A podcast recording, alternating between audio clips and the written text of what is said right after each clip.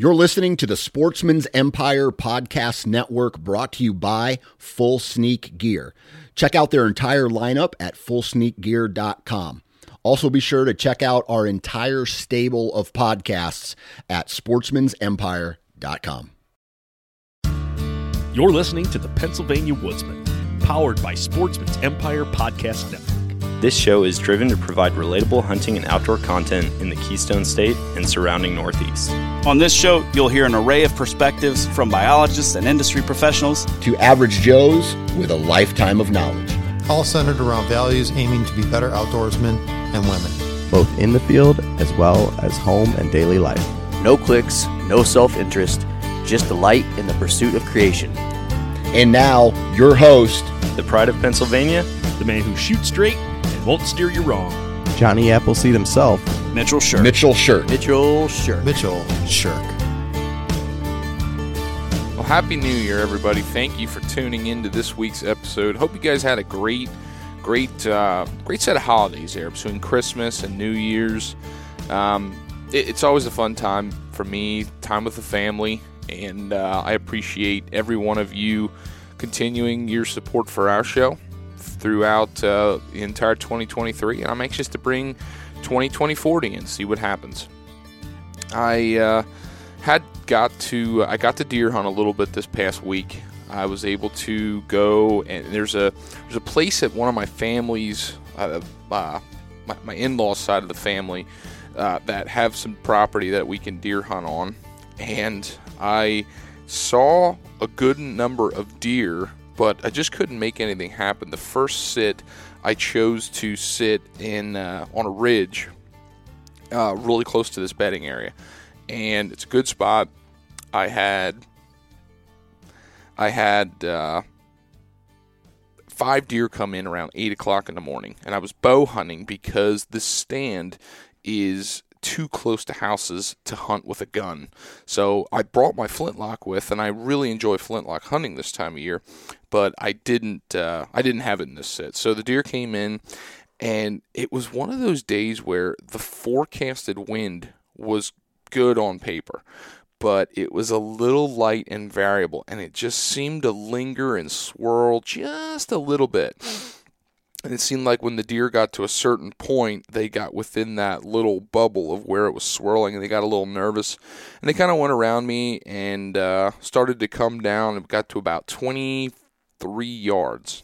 And yeah, no big deal, right? But the only problem was I could not get drawn without one of them seeing me. Every time the lead doe would take her head off of my direction, the other doe behind her that was also getting a whiff uh, was was full alert, and I just couldn't make it happen. So finally, when I got the full draw, they were starting to get nervous, and I stopped one of the doe, and she just stopped just behind a, a couple of twigs, and I wasn't going to force a shot. You know, I didn't need to shoot a deer that bad, and uh, it, that hunt was so much fun like the anticipation of full draw, them coming in, doing what I wanted them to do it was just fun. It was like one of the most fun hunts I had this year, and not sh- and didn't shoot anything.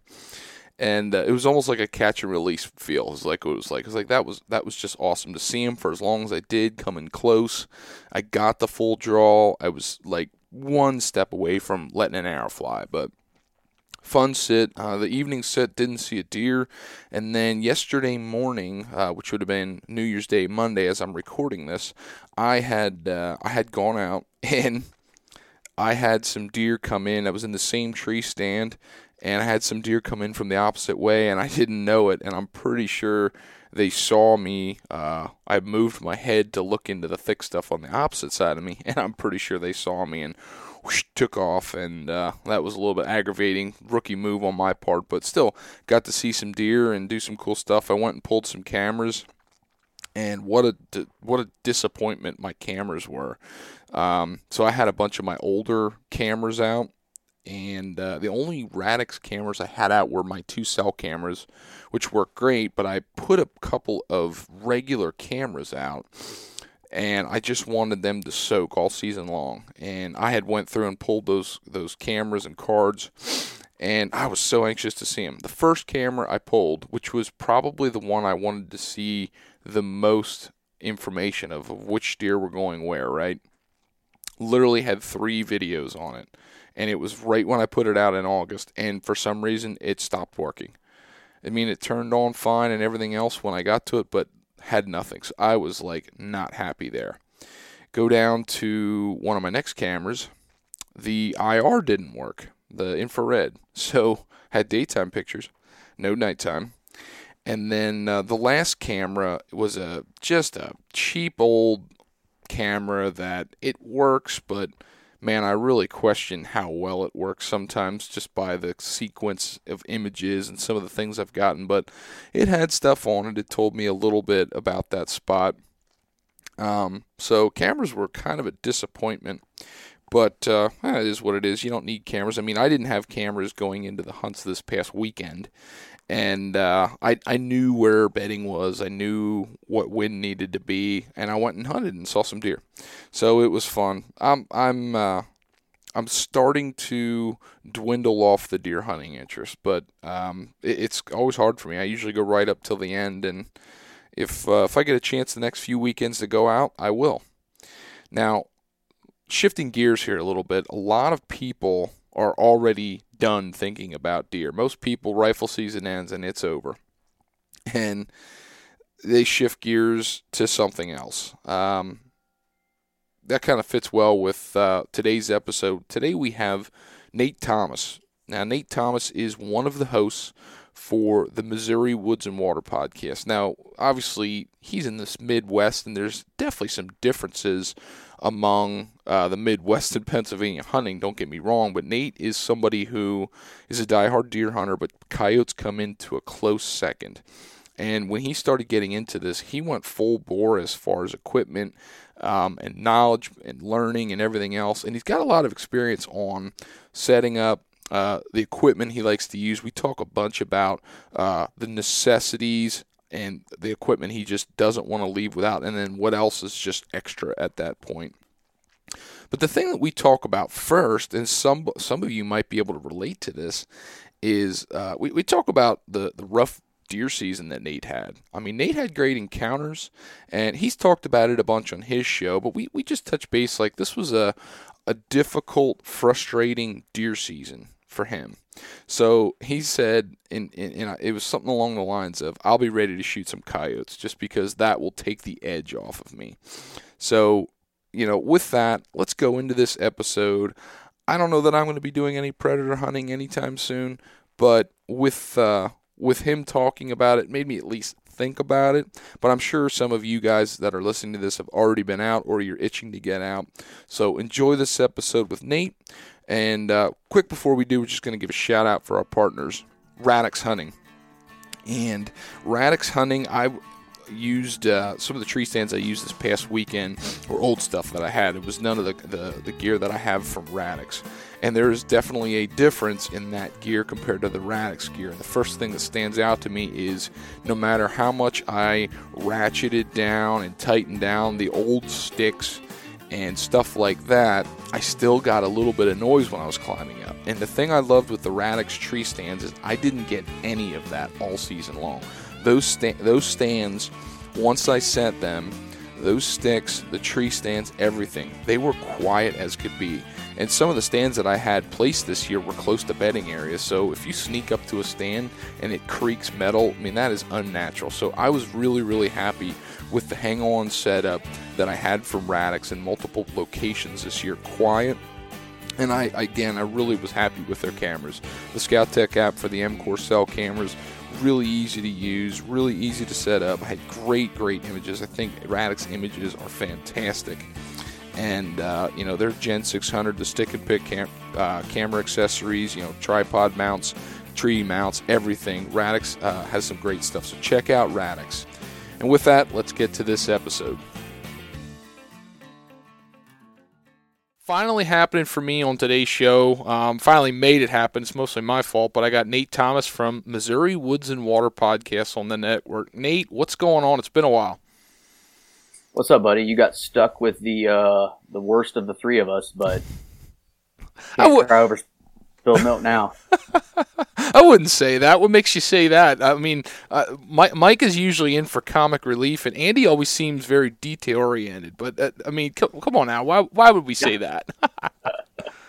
you uh, you nailed it. Uh, I'm I, I guess I'm kind of the babysitter anyway, so I guess that works out. You know, I gotta I'm like the babysitter of those two when when they get together. I gotta keep them on track.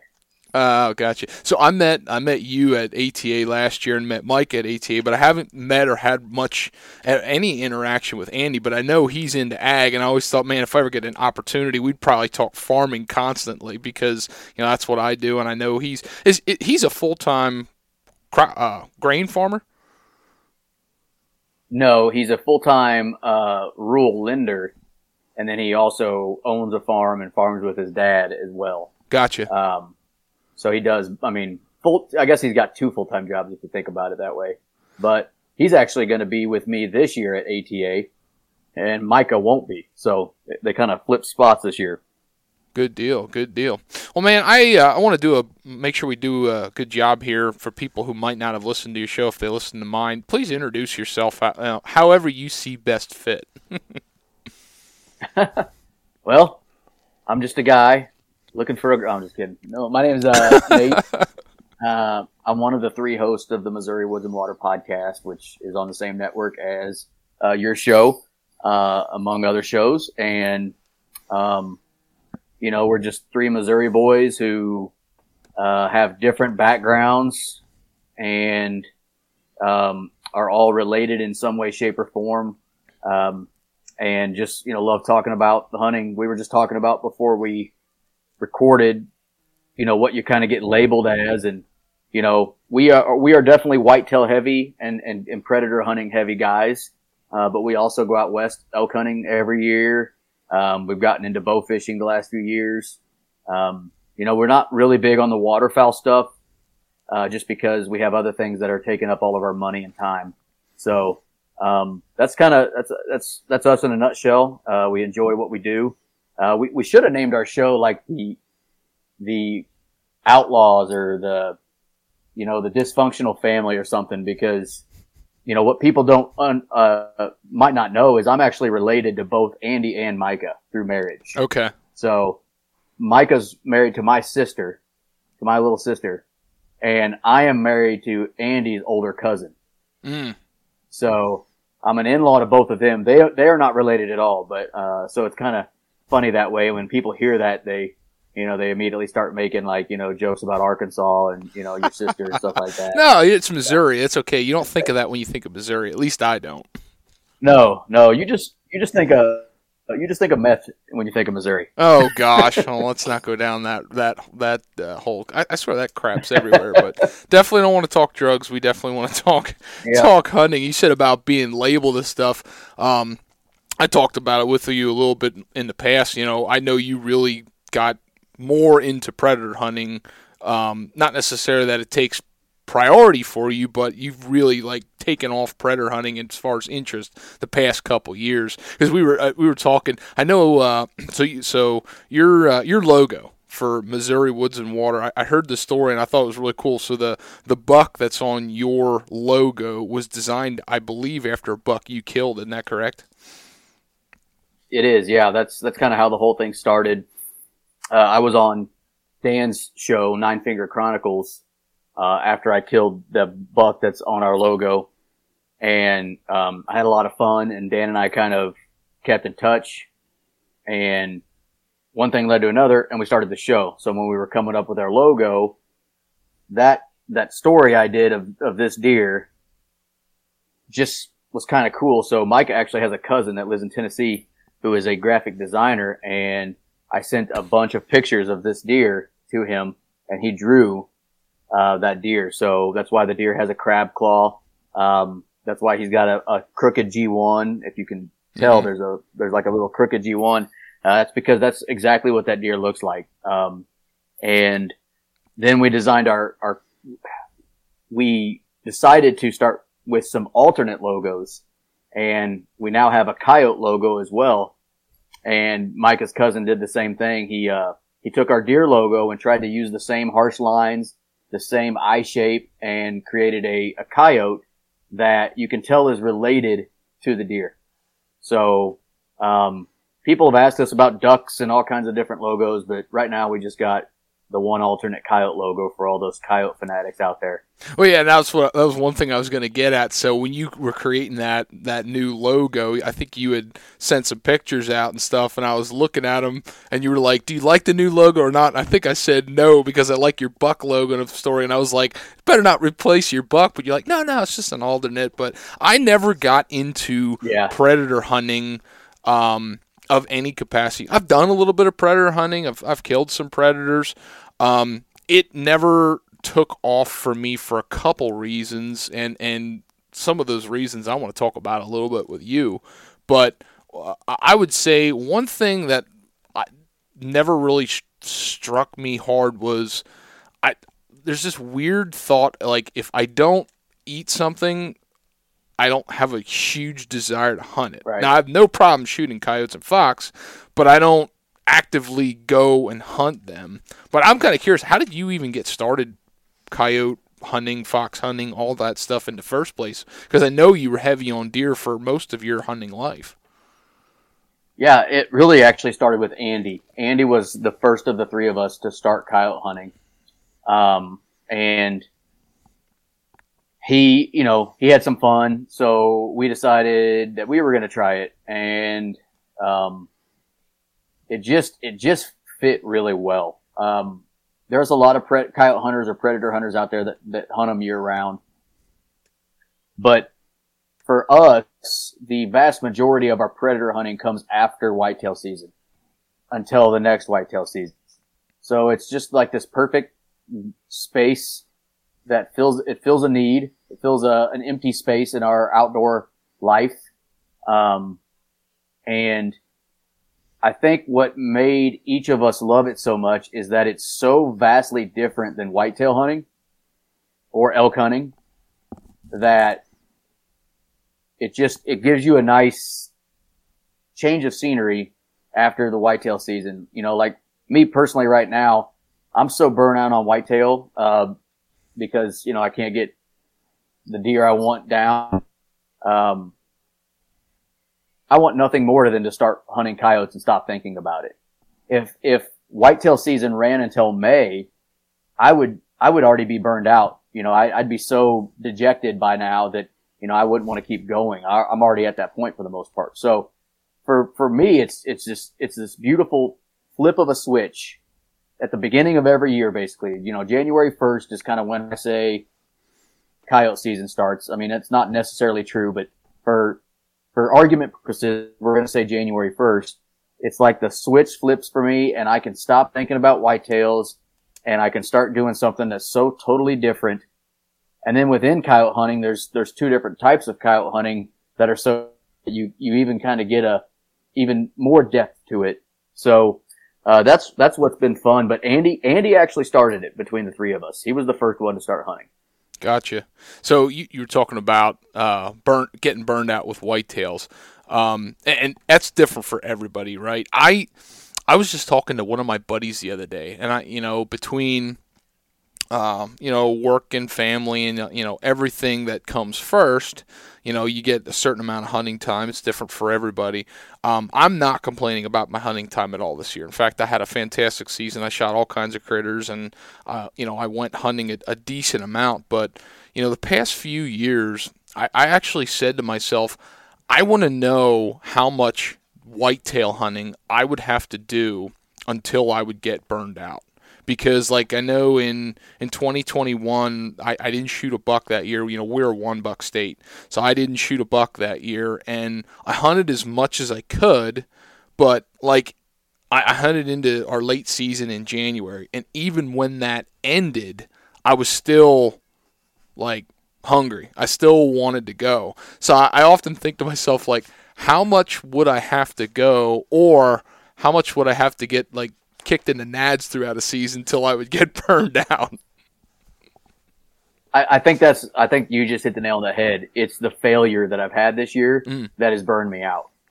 It's you know, and I can't even really complain. Like my my youngest son killed a buck. Obviously, I was with him for that. My oldest son shot at a really nice buck, and it didn't work out. Um, and then I missed out on the biggest buck of my lifetime, uh, which Micah did kill, Mhm. and we've told the story on our show. But it, I think that's that's what's caused my burnout this year is the failure. You know, um, not to, I don't know how I will say this without sounding cocky, but I've been successful, Mhm. and these last two seasons have been rough for me. Last year I didn't shoot anything because I passed on several deer, but I never, I didn't feel that burnout last year because, you know, I, I was in the ball game every time I was hunting. I, I could have killed, you know, four or five different bucks. I just decided to let walk because, you know, I'm after a, a different age class right now than I used to be. But this year, I've just been getting my ass kicked one way or the other. Mm. Whether that's, you know, being unlucky, uh, being in the wrong tree at the, you know, the right time, as they say. Um, and after the, the, the big buck I was after got killed, all the wind just got taken out of my sails for the most part. And I've never had a season where I felt dejected almost that, um, you know, I just, I'm kind of like, okay, bring on the coyotes. I think I even told the guys like, I'm ready to just kill some dogs. Stuff needs to die, you know? And, uh, so, you know, that's, that's where predator hunting, you know, has saved me a little bit is I can, I can take frustrations out, you know? Uh, so it's, it's, it's still nice, but yeah, it, like I said, it's just, I think I've had success and then I didn't succeed and I'm not handling it as, as well as I would like to. I mean, I'm not, you know, crying and throwing fits and everything, but inside, inside, you know, in my heart of hearts, I'm not having a, I'm straight up not having a good time, as they say. Mm, mm. So I mean, absence makes the heart grow fonder is the saying, right? And, and you know that'll probably do you some some good, and then recalibrate. But I'm kind of curious when you talk about you know the chess match of whitetail. So you, you've you've moved your pawn certain ways, and things haven't gone in in right now we're we're basically to the close of whitetail season. I mean, I know Missouri has some late season whitetail hunting. It sounds like you're going to you switch gears and start chasing coyotes, but I'm I'm kind of curious like um where's where are you at from a, a side of you know this is what I want to change or maybe I wouldn't change anything or maybe I want to work towards improving this aspect like like where, where's your mind in that stuff when you start doing the the the you know end of game analysis so to speak Yeah, I'm um, I'm at a, quite a bit of a crossroads right now, actually. Um, so, two properties that I've hunted for years um, are going to change drastically, and one of them has already made that change. I've talked about in our show. The the neighboring farm is really what I was hunting, and I was hunting those deer, you know, slipping up and coming over and you know walking the ditches in our farm and, and you know pinch points. Well, that neighboring farm had every single tree taken off of it. So my farm has disappeared. It's just, it's turned to, you know, not, not anything almost. And the other farm I, I have hunted, which this deer died off of, um, it also has turned poor. And it's also because it's, it's close to the town and there's been a lot of stuff going on around. And I think the deer have just stayed further out. Um, you know, because nothing on that farm has really changed in the last three years to cause the deer not to be there, but they're not there. So, um, I'm at a crossroads this year. Micah and I got permission on a new a farm this year, which is the farm that the big one got killed off of. And him and I have plans to do quite a bit of work to the farm this year. And, you know, for the first time in my life, I'm going to actively look for a new property, whether that's a lease or hopefully just permission. But where we're from, that's that's getting harder and harder to find. So uh, I'm going to be actively looking for a lease, and um, I'm going to have to do things differently uh, moving forward. I, I need to I need to forget about the good times that came from those two places, and start looking forward. And I, I've been I've been looking backwards, and I think it bit me a little bit, um, you know, this year. So when you talk about looking for new places and uh, like chapters changing, does that create more anxiety and stress or more enjoyment and excitement of what's to come? Uh, I would say more anxiety and stress until I know it, if I get a property or if I know about it, uh, that will be excitement immediately. But not knowing, um, is just, you know, makes me anxious, uh, to the point that, um, I've never really been a big public land hunter, but there's some, there's some public land not too far from our house. I'm going to be scouting that this winter. Um, you know, just in case I can't find, uh, permission, I need, I need to know that public ground better than just showing up on September 20th of next year and hunting. I, have I've got to walk. I, I want to be on the, you know, boots on the ground and, and, learn it a little bit outside of just looking on my onX maps and things like that. So, um, definitely more anxiety than excitement, but I think Mike and I are cautiously excited about, you know, this, this property. Um, pretty much all we did to that property was put cameras out and some mineral and killed 178 inch plus deer off of it. So, um, it's not the easiest property to hunt or access, but I think we're going to continue to learn it and, um, you know, hopefully, you know, see some, some deer of that caliber continue. Um, but yeah, it's, it's weird, you know, I mean, I've hunted those other two properties for five, six, seven, eight years and at the same time, they both just kind of dried up. And so it's, it's been a little, you know, and that, and that really wasn't just this year. Last year, I was in the same boat. Um, I hunted the property where he died a lot and I saw a lot of bucks, but they were all two or two or younger. Mm. And, um, you know, it was just kind of odd to see, you know, no three, four year old deer there. And that could change, you know, who knows? But this year was the same thing. It was actually even worse this year. Um, I think the drought has a lot to do with it that we, we had in Missouri. Um, it's been really dry here the last two summers. And I think that has a lot to do with why this property has gotten worse. Um, and then, like I told you, the other property, every tree came off of the neighbor and that's not going to help it. If you're looking to simplify your food plot system while enhancing the quality of your soil, you need to check out Vitalize Seed Company. Vitalize provides top quality seed blends designed to fit into their 1 2 planting system. The system has been designed to allow highly diverse plant species to grow synergistically, optimizing nutrient uptake and cycling the way God intended. Reduce your inputs, build your soil, and maximize the quality tonnage for the wildlife in your area. Find out more about this system and get your seed at vitalizeseed.com and be sure to check them out on Instagram and Facebook. Gotcha. Well, uh, shifting gears then, since we're talking about something that is a little bit of a, of a moving target, uh, you, you, said something about stuff needs to die, and I was I was talking with a with a friend of mine. You know, we I know you like to chase mature whitetails, like you like to shoot a good buck, and you know, playing the game of uh, you know watching them throughout the summer, cameras and stuff like that, making moves on them, and I'm just, that's how I am. And uh, you, I personally, over the years, I'm a little bit better now than I once was, but I'm still pretty bad. I'll put stress on myself over shooting deer and specific deer, and you know I pass deer, which I'm okay with passing deer, but like the dynamic of that chess match is so much different. Whereas I compared it to a, a, buddy of mine and I were talking about turkey hunting. It's like, man, if he gobbles and gets you excited, I'm blowing his head off. Like that's just the way it's mm-hmm. going to happen. And the, the the dynamic of what, how, why you shoot is just go. Well, it's the same concept with coyotes, man. It's just it's if uh, if he uh, if he howls, he dies, kind of deal, right? Pretty much. yeah, and I mean, we it, it, it actually happened with with deer. I've I've mentioned going to that public ground because if I if I go hunt deer at public ground, my whole mentality is going to change. Yeah. The first legal buck that walks in front of me is going to die on public ground because I've never killed a buck on public ground. So, you know, I'm back down to the bottom of my totem pole in that situation.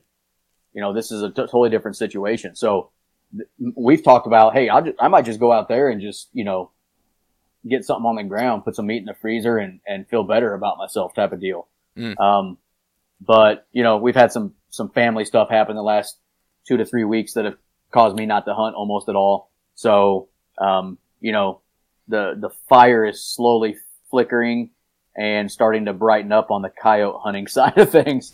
so next time I have a day to go out, it might be just, you know, with my my rifle. So I'm kind of curious.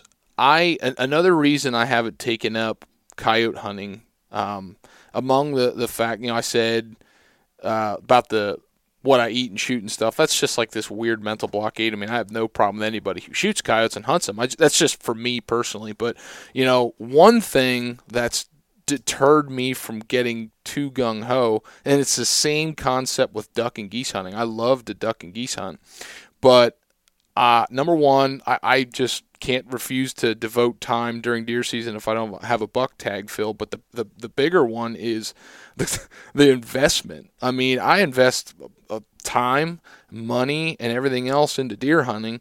And both predator hunting and waterfowl hunting, you can invest a significant amount into both of those. And I just haven't taken that leap. So I'm kind of curious when you started diving into coyote hunting, how did that go over in home? Well, not great, but uh, at least you are honest. it's just like it's just like any other um, uh, hobby, right? Like you can spend a lot of money on coyote hunting, and I have. Uh, just, I mean, and and that's part of the reason why we don't waterfowl hunt or we don't, uh, you know, fish as much as we used to because we're spending all of our money on deer, coyotes, and elk, and if if I just if I if I walked upstairs today and told my wife I'm gonna start duck hunting, so I'm gonna go buy a trailer, I got to get a boat, I'm gonna buy all these decoys, I'm gonna get this Benelli shotgun I've been wanting. Uh, she might kill me. You know, she might literally kill me. So you know, you gotta you gotta pick what you want, and um, I think I'd have a blast waterfowl hunting, but coyote's what I picked, so that's what I'm doing at least right now. Ten years from now, you and I might be talking about duck hunting. Who knows? But right now, it's what or it's coyotes. Yeah, but you're enjoying the adventure along the way. That's what matters. Oh yeah, definitely. I, there's so much about coyote hunting I enjoy the, um, the game, the way you call them, the, the just the, the the rush that you get when when you see them, um, the mathematics, the science behind rifles. Um, I've learned so much about rifles since I started coyote hunting, so much more than I ever knew before. Um, and I enjoy that sort of stuff. I'm a nerd when it comes to numbers and learning what's best. And, you know, like even within a caliber, there's all these different rounds and, and different sizes and different weights of bullets and, and projectiles that you can use.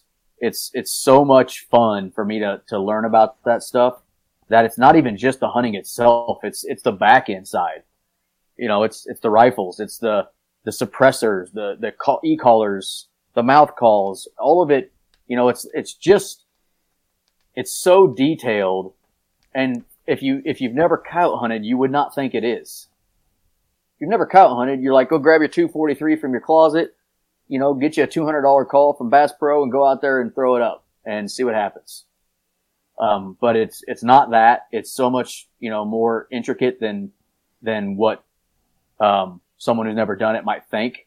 And I think that's why we have just, you know, kind of went off the deep end with it because it's, it's such a rush, uh, that, you know, it's, you can't even compare it to whitetail hunting.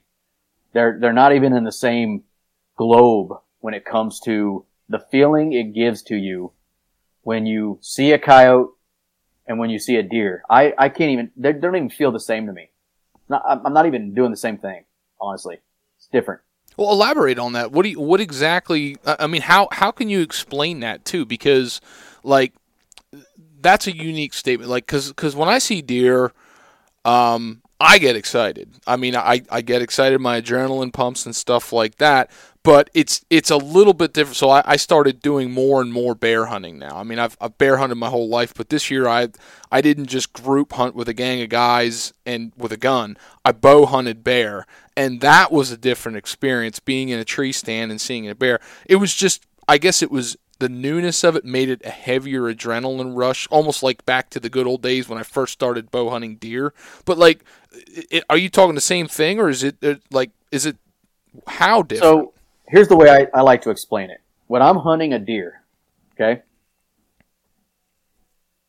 my goal is for that deer not to know that I exist until there's an arrow inside of its body. I don't, no deer hunter wants that deer to know they're there.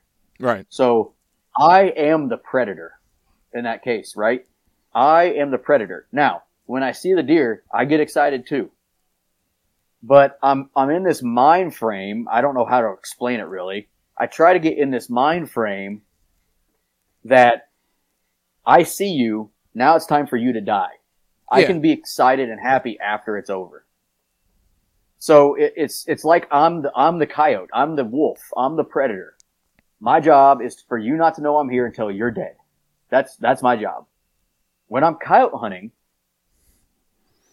there's no question in the woods that I'm there. That coyote, if I've successfully called a coyote in, he knows that something's there. There's no there's no question anymore. I'm attempting to get that coyote to come to me.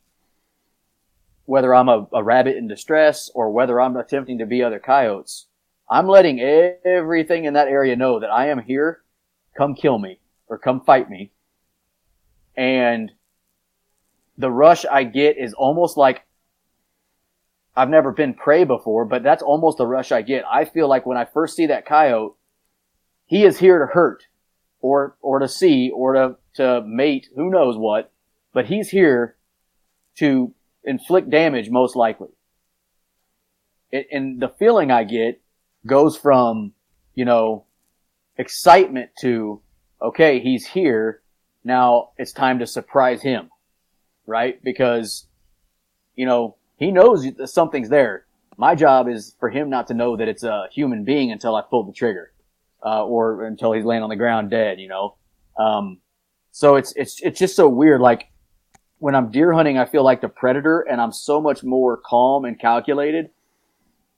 And with coyote hunting, I feel like it's, it's more of a, uh, you know, like a, I wouldn't say crazy situations, crazy scene, but coyote hunting seems to have more of the, like the, the shit hit the fan type of sets. You know, like just, oh my gosh, he came from this way. There was four of them. Oh my gosh, they're all over the place. It just, you know, pandemonium sometimes can set in with coyote hunting. Um, and that's what's so fun about it is like you could just have a, a set where you think they're going to be coming from this way. They come from this way. There's five of them and, you know, it's just, it's just dogs all over the place and you're trying to, you know, you're trying to successfully kill all five of them because you don't want to educate anything, right? It's, it's just, it's totally different. And that's why I like it so much. If it were the exact same as deer hunting, I think I'd be finding something else to do because I don't deer hunt year round. I deer hunt for September through January and then I want, I'm going on to something else for a little while. So if, if coyote hunting was just like deer hunting, I would get bored. I feel like it's not the same. It's not even close to the same thing. Well, that makes sense the way you describe that. So what the way you describe that, what I had pictured in my mind to compare it to me, like and how I relate. So like the the type of deer hunting you're talking about, you're mostly talking about stand hunting, man e man, you know, man against beast kind of deal, and, and trying to kill them, and bow, rifle, whatever. But I mean that that's one form of deer hunting. That's most common, and that's what we do. But like the way I break things up is so like I, I archery hunt, and then when we get to our rifle season, I I will stand hunt and stuff, but I also do a little bit of hunting in a group, and we'll make drives, and that's the same thing. It's like, you know, it's the anticipation you know, are the guns going to crack when you're with the crew? And sometimes you'll, man, you'll have deer running everywhere and it, it's pandemonium. And then when it's all over, you go, wow, that's fun. Let's go find somewhere else and do it again. So, in a sense, to that relation, there's uh, there's some similarity, and I can kind of I can kind of get what you're saying there. Now, you had brought up earlier, I went through, And and that's something like in Missouri you can't drive deer. oh, as far as I know. So like I've never been on a deer drive in my life. Mm. Um, I've never I've never had two buddies walk in, you know, to a, a patch of timber and push deer towards me. So like that's a, a rush I've never felt. So gotcha. um, you know, if if I did do a deer drive, I'm sure it, it could be similar to that. Yeah, Um, but you know, even when we hunt with our rifles, I'm still hunting kind of the same way I do with my bow. I've just got a little longer stick now. You right. know what I'm saying? Right, right, right. I got you. I got you. So, um, I went through a, a, a brief moment in, in, my life. It was kind of in a high school time frame where coyote hunting interested me, and and the the thing that really got me fired up. I used to watch uh, Randy Anderson the truth videos from Primos. I love those videos. I just like Randy. I thought he was fun. I thought he was a good caller. And those videos just flat out interested me. So, you know, I got some calls and stuff and I called in a couple coyotes and fox and stuff like that.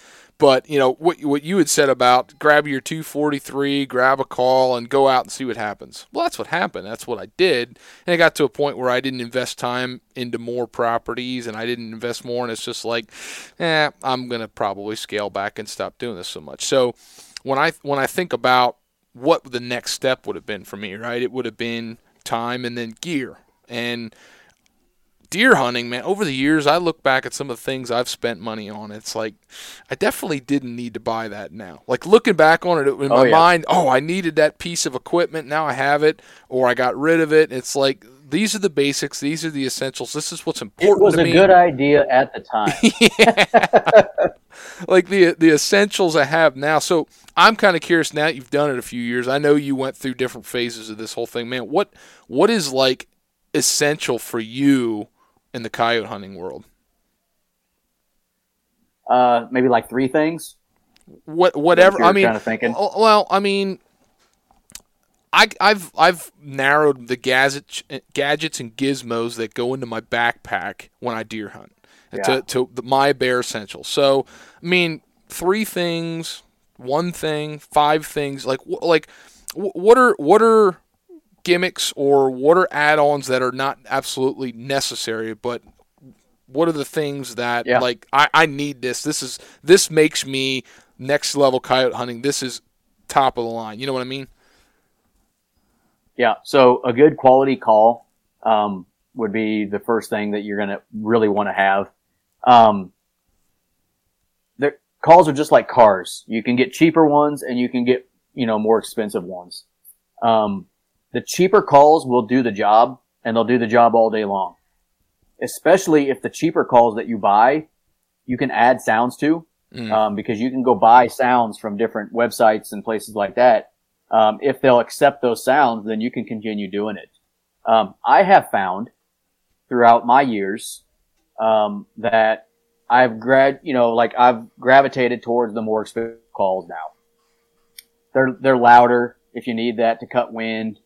Um, you know, they come with more sounds preloaded, um, and they're the the remotes are easier. They have more features, and you always think I'm not going to need that feature until you're like, damn, it would have been nice to have that today. Um, so I currently have, well, I actually have two competitor um, calls that I like. I've got a Lucky Duck Roughneck, um, and I've got a Fox Pro X24. Um, they both are amazing calls. Um, and they, they both have totally different calls because they're different companies. Um, if you're gonna buy a call, one recommendation I would make is to buy them from places like MFK Game Calls and guys like Rick Paulette, uh, which is the Verminator. And uh, someone's not happy. Yeah, you um, can hear that. That's what I was. The Verminator. yeah, that's all right.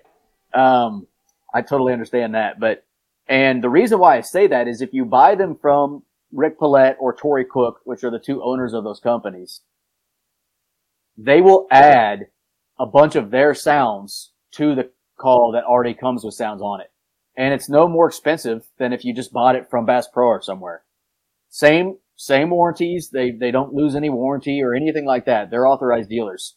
So a call is a must find yourself some good hand calls and get good at them, in, just in case you need them. And uh, the next thing I can't live without now that I've got it is a suppressor. I will never shoot another rifle in my life that's not suppressed. Everybody I've uh, ever talked to has said that that that used them. Unless unless I'm like elk hunting where I might only shoot one time with a rifle, I can see where I wouldn't suppress it, but uh, I don't even like hunting with people that aren't suppressed anymore. It's just so different. Um, a suppressor is just amazing. I mean, your target acquisition after you fired your first shot is so much easier because you you don't have recoil. Um, you no longer need you know ear protection, and it's also not as loud in the area. Um, I've talked to many landowners after we went on a set and maybe something didn't go right, so we shot like six, seven times. And I've talked to the landowner after we get back to his house, and he's like, "So, did you guys have any luck?" And my question is like, "Did you not hear us shoot like seven times?" No, I didn't hear anything. It's amazing what it does to the sound. Um, the further away you get from it, it just doesn't sound like a gunshot anymore. And so it's also less invasive when you're out hunting or area people. And um, so a suppressor is not the easiest thing to buy. They, you know, somewhere around a thousand dollars is what it's going to cost, and you have to buy a tax stamp, and you're going to wait damn near a year to get it. But I think they're worth their weight in gold. And then having a good quality rifle that you're comfortable behind would be the third most essential thing. Um, you know, and I don't care what caliber. There's certain calibers um, that are probably better for coyotes, but it just depends on what you're trying to get done. If you're a person that wants to hunt deer and a coyote with a rifle, then I wouldn't tell you to go buy a 22 250. If you want to just hunt coyotes, you're damn right I'd tell you to buy a 22 250. That might be the best coyote round there is. So, um, it just depends. Like, what do you want to do with your, your rifle? Um, but a good quality rifle that you're comfortable behind with quality glass on it is important to me. And outside of that, the rest of the stuff's just gear, you know, like I have a drag that my buddy Austin made for me that I drag coyotes with. Um, I just throw, you know, I just throw a strap over my back and, and walk in. Uh, a good tripod, you know, is important, but you don't have to have it right up, you know, front. My brother-in-law still uses wooden dowel rods for shooting sticks when we go mm-hmm. out hunting. So you don't have to have like the best tripod in the world. Eventually you'll understand why you want them. But right now, just starting off, a good quality rifle, a good quality caller, and if you've got a thousand dollars, order a suppressor now so you can have it by this time next year. Right, yeah, because there's a process that goes into that. I've never done it, but I've talked with people that said it's a it's a process, and you know, there's there's a lot of uh, red tape involved with it, but it's a great tool to use Yep. once you know how to use it and use it properly. Yep, they're amazing. Yeah, I uh, so I was I was talking. I, one of my good buddies from high school uh, really got into predator hunting. Um, we I don't know what Missouri's like where you're at. We, we still have a lot of fox in our area, a lot of red fox. I mean, hunting red fox is pretty pretty common here. Um, uh, certain places you go in, in Pennsylvania, we got a lot of coyotes, but there's uh, there's a lot of places where we don't have a lot of coyotes and we have higher fox. But uh, when you get into those overlap areas, and I've noticed this too the few times I've gone, um, we'll we use lights, use red lights a lot, and uh, man, we have uh, no problem bringing in fox, killing fox, uh, killing other critters, but I have never seen a coyote run in on a red light here, and I've talked with other hunters, and my buddy who hunts them all the time never has any luck with red lights and coyote hunting. And I'm kind of curious, what's it like in Missouri? Like, what's the pressure like, and what's the responsive to that? And and I mean, did you get well, into the, thermal? the pressure is definitely the pressure is definitely increasing in Missouri. oh, okay. Um, you know, the sport the sport is becoming more popular. Um, you know, because jackasses like me talk about it on their podcasts, right? Um, but it's becoming more popular, and that's a good thing. Um, I have never hunted with lights. Well, I take that back. Maybe it, when Missouri first started their their night season, I did. Um, but we have pretty much only hunted with thermals, um, which you know is a different ball game than a light. Um, so I, I know plenty of guys that call them in with lights. Um, I think the two guys I know that use lights actually use white lights. Um, and if you ever want to see a guy that uses white lights successfully, there's a fella down in Texas. Oh my gosh, he's a his name is Chris, um, and the name of it I forget the name of his YouTube page, but they hunt coyotes specifically with these big bright white lights. I mean, it turns a field it looks like daytime almost by the time they make it so bright. And it's, it's so bright in the coyote's eyes that he doesn't know it's happening. Um, red lights, I've heard that the reason you can have issues with coyotes is that if you stand in a certain way or um, are positioned with you know the light a certain way, it's not the light that bothers the coyotes; it's the shadows that they see moving. So, for instance, if the moon is behind me and I've got a red light shining in front of me, if I move behind my gun, that coyote might see my shadow move in that red light. And that's where they, they get freaky, uh, freaked out. It's not that the red light had anything to do with it. It's, it's you. You, your shadow, your movement, they can pick up. Um, if you're not really careful with how you're using them. Well, speaking of movement, I went with a couple guys maybe last year, and that was one thing that surprised me when we set up. Like every time I'd set up, if I did it myself, I'd pick a tree line, sit somewhere, and try to have a little bit of cover and stuff. When I went with them, we'd sit at the top of the knoll in the middle of a field with absolutely zero cover, and that's how we set up. And that was foreign to me. It's like, where, where how does that work for you guys when you make a set? Well, in the daytime, I'm I'm doing what you're doing. We're trying to tuck up, you know, along brush lines, tree next to trees, tree lines uh, I have set up in the middle of a field before, laying down on a terrace trough, trying not to look like I'm a person. But that's not ideal. For us, you know, daytime coyotes, it's all about movement. If a, a coyote's got good eyes, uh, it's obviously more about your, your smell. That's what a coyote uses their sense of smell before they use anything else.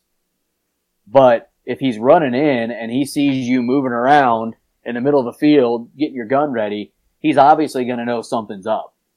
So we try to tuck in and we try to set, set up to where we're not going to move a lot, uh, before it's time to, to shoot. Now, sometimes you know what hits the fan and you got to swing 80 degrees a different direction to get a shot. Um, but that's where being in a nice brushed in spot makes it a little easier for you to move because hopefully that coyote's attention is on the call and not you moving behind it. Yeah, that that makes sense, and I, I I'll uh, my response was when I was doing that, we were doing nighttime hunting. You know, that was where it got me. Like oh, even yeah, if, so yeah, so go ahead. That, so like yeah, nighttime totally nighttime hunting must be a lot different then. Yeah, well, depending on what the moon's doing one night with thermals, if if there's no moon or it's a brand new moon, it's dark outside it's super dark outside, we will set up in the middle of a field if we have to, with nothing around us. Um, still not ideal because you, you, it'd be best if you had something behind you, whether that's, you know, let's say you go over the, the top of a hill and you just walk down the hill like 15 feet so that the, the grass of the hill is behind you now. Um, just so the coyote can't pick you up in the skyline. Um, you know, because even if it's super dark, you never know. They might see you moving in the, in the skyline. Um, or if you can get some trees behind you so that, you know, a coyote can't pick out a human, just looks like a bunch of tree branches. Um, but if it's super bright outside, then you have to try to, you know, get some cover because the coyote's going to see you. Right. Um, if, if, if it gets, you know, if, if they catch the, the skyline and you're moving around in it. Um, so yeah, nighttime, if it's dark outside, we will literally stand in the middle of a cornfield if, if we have to. Standing up, by the way, not sitting. Yeah, that that's what got me. So the the fellow that I went with did the same thing. He kind of had a had a uh, uh, I guess it was like a bog pod where he could stand up and, and move, and it was effective. I mean, he killed uh, killed some fox with it, and that, just surprised me. And there's always something I learn with predator hunting, like little things that I'm I'm thinking like a deer hunter. And it's like I either need to like just little changes. I think that probably go a long way. Yeah, you almost got to you got to forget about deer. Like it's not. I remember I told you nuances within coyote hunting that are so much fun. Yeah. What I was talking about was daytime hunting and nighttime hunting. daytime hunting coyotes and nighttime hunting coyotes are almost two different sports in themselves. Um, I would never stand in the middle of a field in the middle of the day, but at nighttime I might. Um, I would never uh, do certain, you know, I'd never be as aggressive at in the daytime as sometimes I am at night. Um, coyotes in our area and in general tend to be more aggressive at night. Sure. Um, it's almost like they they feel invincible at nighttime. So at nighttime, you will see some of the craziest stuff. Um, you'll obviously see some crazy stuff during the day, but at nighttime, uh, these coyotes have done some of the craziest things we've ever seen, and it is such a rush, such a rush. But it's not really relatable to daytime hunting, other than the fact that you're using a call and you're calling them in. That's about the only thing that's similar. Uh, but even that is a little different. So um, that's why I said even within the sport of coyote hunting, daytime and nighttime are two different things, and they are super fun, both of them. Do you have a personal preference of one over the other? Well, so I like the chess game and the personal grat- satisfaction I get from daytime hunting better. So if you put a gun to my head and said you can only choose one for the rest of your life, I would probably choose day- daytime hunting. Hmm. However, being a father of four, the amount of nighttime hunting I get to do compared to daytime hunting is, or that I could do is so much more. I have so many more opportunities in the two month window we have in the state of Missouri to hunt coyotes at night with thermals and lights. Just because it's eight o'clock at night, the kids are in bed, I don't have anything going on the rest of the evening. Let's go hunt some coyotes till midnight. With daytime hunting, I have, it competes with everything else I'm doing in my life. So, for instance, there's a, there's a tournament here in Missouri that we help sponsor. We are sponsoring this year and I would love to do it this Saturday, but my son is in a, a wrestling tournament, so I'm not going to be there. If that, if that tournament was at night, I'd be there. It's, it's so, you know, so it, that's what is really cool about nighttime hunting. You have so many opportunities to get to go because it's at night after everybody's been put to bed. Daytime hunting is just, you know, if I didn't have a job or if I was a hunter full time, oh, I'd pick daytime hunting all day over it, but I don't. So nighttime hunting fills a big need for me. Yeah, you got to you got to uh, got to make it happen however you can. Exactly. so I'm kind of curious too. So like everybody when they hunt, they get some kind of experience that just really resonates as like, wow, that was freaking awesome. Like I'll never forget like this uh, this bear that's behind me. I was 13 years old when I killed that and that thing came into 15 yards, snuck in on me. I heard it breathing. That's how I knew it was coming. It was that freaking close to me through thick laurel and rhododendron, and you know dropped it in my track in its tracks, and I was elated. But stuff like that that just resonates with you. I'm kind of curious. Where was yours with with coyote hunting that made you just be like, this is absolutely awesome, and I want to keep doing this? Uh, I, there's always a story that sticks to my head, and it happened with me, Micah, and my brother-in-law Russell. And we were hunting a tournament. I think it was the first tournament we had that year, and it was our very first set of the day. And myself and Russell sat up about five feet away from each other, and Micah was about 30 yards further up the tree line than we were, just kind of around where it bended. And the way I set the call, I was hoping the coyote would come out and Micah would be the first one to shoot, or he would be the one to shoot first. And so we start calling, and it's been about 20 minutes, and I'm starting to kind of get discouraged that I, I don't think there's a coyote where I was hoping they were. And next thing you know, this beautiful red coyote comes out of the uh, of the woods, and I'm just like, "Sweet, Micah's got it. Here it comes." And the coyote gets to about 100 yards, and Micah hasn't shot yet. So I'm like, "Micah, you know, trying to be as quiet as I can. I'm like, you know, like snapping my fingers, anything I can do. And he's just like, he's not even moving. and the coyote keeps coming, keeps coming, 80 yards, and I'm like, right there, and I'm I'm pointing like right in front of you. I mean, and this coyote's out in the middle of the field, so it's obvious it's right there, and he's just he's not reacting. So that coyote gets close enough to now where I can make a shot on the coyote because Micah is no longer uh, in danger of a shot that I'm taking. And so it gets to like 65 yards and I just said, I guess I'm going to shoot it. And I shoot it and it drops and Micah's like looking around like, what just happened? I'm like, there's a coyote in front of you right there. and, um, I think what happened was he got, he didn't think that stand was going to have anything. So he kind of stopped paying attention. And that's when the coyotes will show up when, when you think it's over or you think this is no good. And it was just so funny because Micah should have shot that dog and I ended up killing it. And it was a really pretty red coyote. Um, and, but we've had so many stories. Like every time we go hunting, the, the amount of funny stories that we have are just, they're endless, especially if you get into coyotes. Um, you know, cause you, you can talk about what went right, what went wrong. Um, you know, oh, you missed your bad shot. You know, you give each other a hard time. It's just so much fun.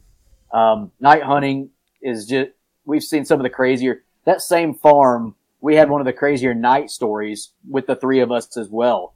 Um, Micah shot a big male coyote night hunting and that coyote, instead of like running off, attempted to fight the bullet that just hit him.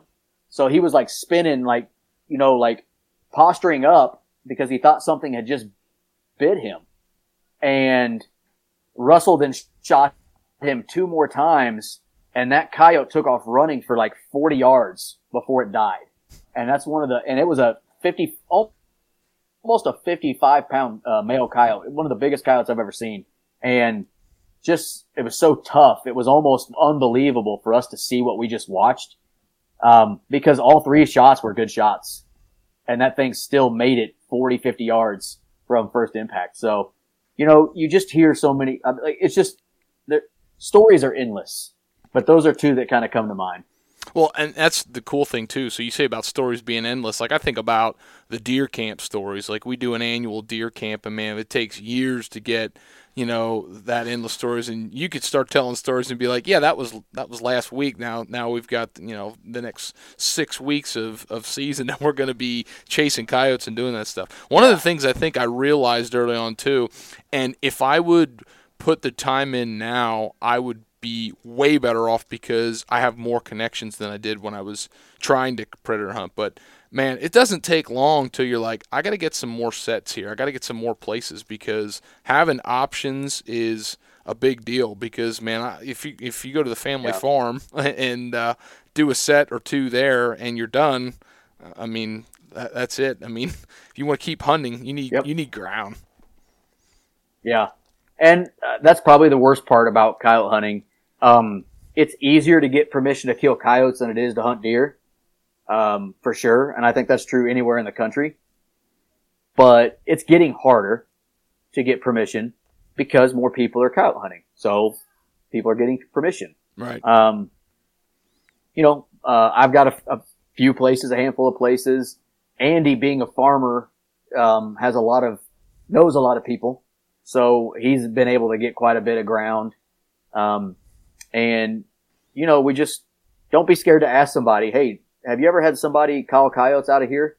Um, and be very specific about what you're wanting to do. I don't want to touch your deer. I don't want to touch your turkeys. I just want to help your turkeys and your deer.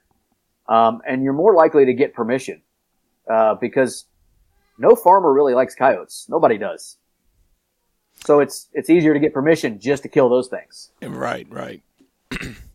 man, it's been uh, it's been good having you on, Nate. I really appreciate uh, you coming on and just just BSing hunting and talking predator hunting. I uh, I, I, think I might try to do I, every year. I do maybe one or two nights or something with some buddies that ask me to go, and those right. guys are always asking me like, all the farm ground that you work with, can't you get some sets on? One at some point, I'm just gonna have to bite the bullet, do some homework, and get that get that prepared. Um, I'm kind of interested with the the suppress suppressor. Like if I ever got into it, I would want to do that just for that exact fact that you talk about the intrusion. I mean, we hunt areas that are decently populated with people. You know, guns start cracking at night. Sometimes it gets people upset and causes problems. So I think that would probably make it easier, but it's the leap I'd have to take to do it. But um, it's yeah. it's definitely uh, definitely good off season if you're just just a deer hunter.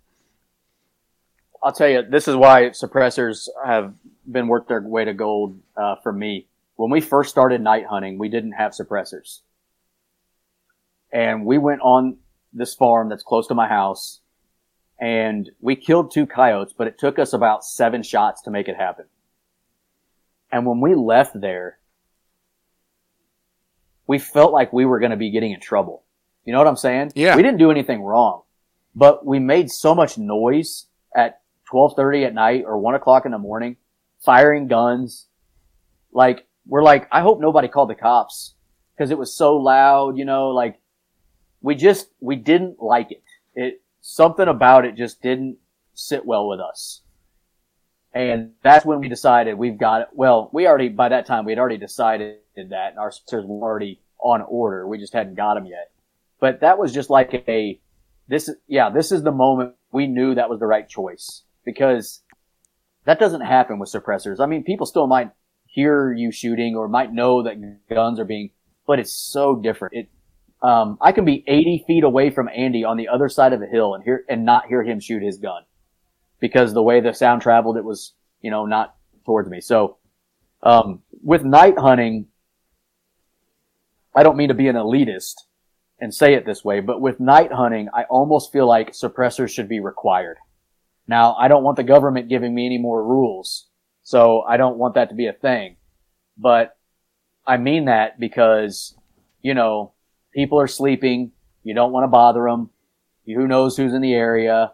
You know, the last thing you want is, you know, the cops to be called on you and your night to be ruined because somebody thought you were doing something you weren't supposed to be doing, even though you weren't. Um, suppressors are, if you're going to night hunt, look into suppressors for sure. Good deal. I, uh, I like it, man. Anything you want to leave us with? Um, I know follow follow you guys along. You're on all the same platforms I'm on. I, I think you're social Missouri Woods and Water. If I'm not correct. Uh, uh, our Facebook got hacked a few months ago and we lost it. So our new Facebook page is Missouri Woods and Water Podcast, um, and we only have a, a couple hundred followers now because we lost all six thousand that we had before. So if you search us out on Facebook and we have a lot of followers, that's not us anymore. Uh, that page got hacked and and, and uh, we couldn't get it back. And on uh, Instagram, we're at Missouri Woods and Water, all spelled out. And you can catch our show on the Sportsmen's Empire Network or just search our, our name. And we are actually now starting to put all of our shows on YouTube as well. Um, just started that. And so you're also going to be able to catch all of our shows on YouTube. I'm probably also going to put all of our old shows on YouTube uh, as time allows me. And you can find it same same handle at Missouri Woods and Water. Subscribe and and uh, you can catch them uh, through YouTube as well. Good deal, good deal. Well, I'm anxious to see what you bring down. I'm sure you'll be posting pictures throughout uh, all your coyote hunting over the winter time. So thanks for uh, thanks for chatting with us. It's good to have you, and we'll have to have to do this a little bit sooner than uh, the time it took me to finally have you on. So I appreciate it. Oh, hey, I'm uh, better late than never, as they say, right? You betcha. Hey, have a good one, Nate. All right, bud. We'll see you.